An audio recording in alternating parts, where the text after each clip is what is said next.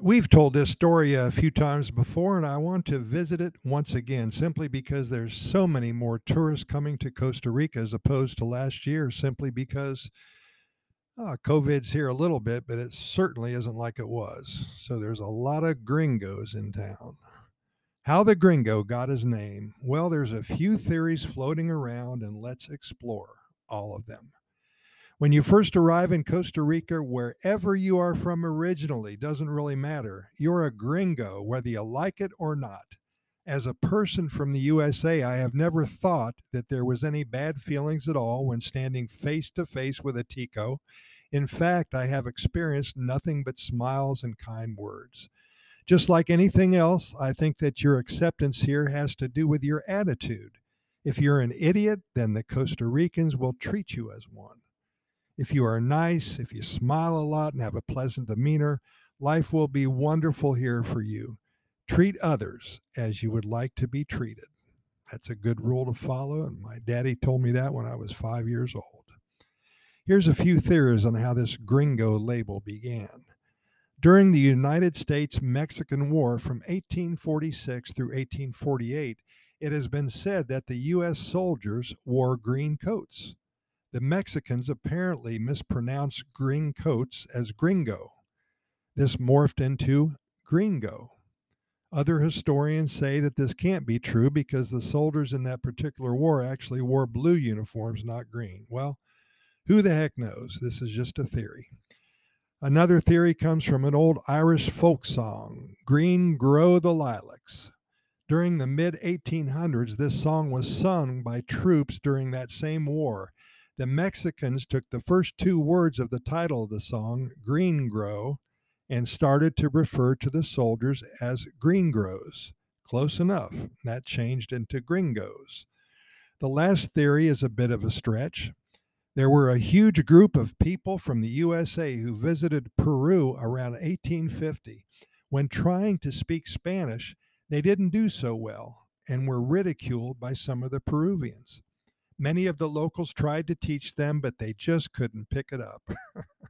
We've all heard of the saying, it's all Greek to me. The word Greek in Spanish is griego.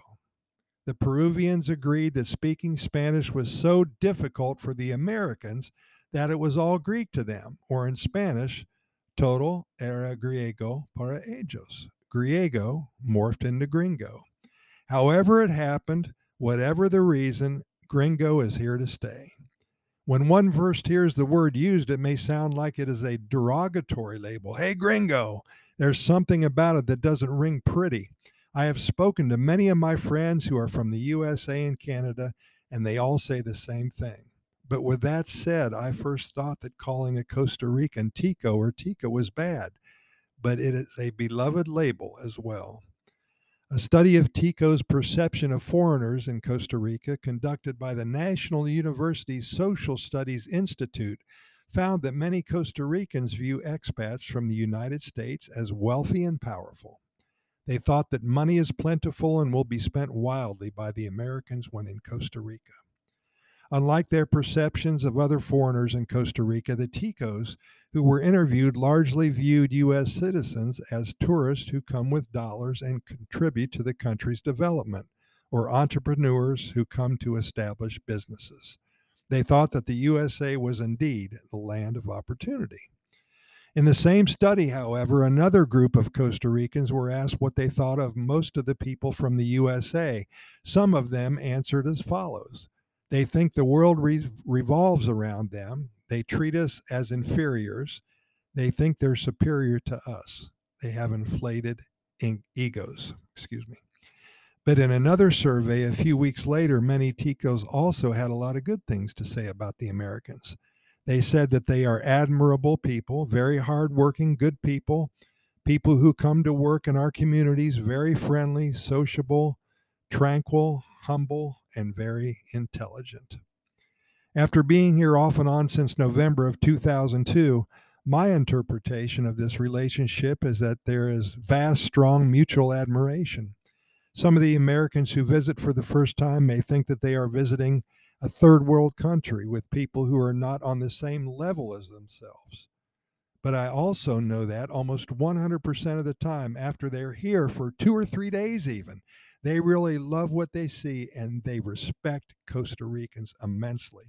In fact, many have told me that after a month or so of being here for the first time, they actually thought that life was better here than the country from which they came. There was a I wish I could have learned about Costa Rica 30 years ago attitude among them. There's wonderful synergy between Costa Ricans and those who visit. How could you not like what you see? After all, the Pura Vida lifestyle is the best lifestyle there is, in my opinion.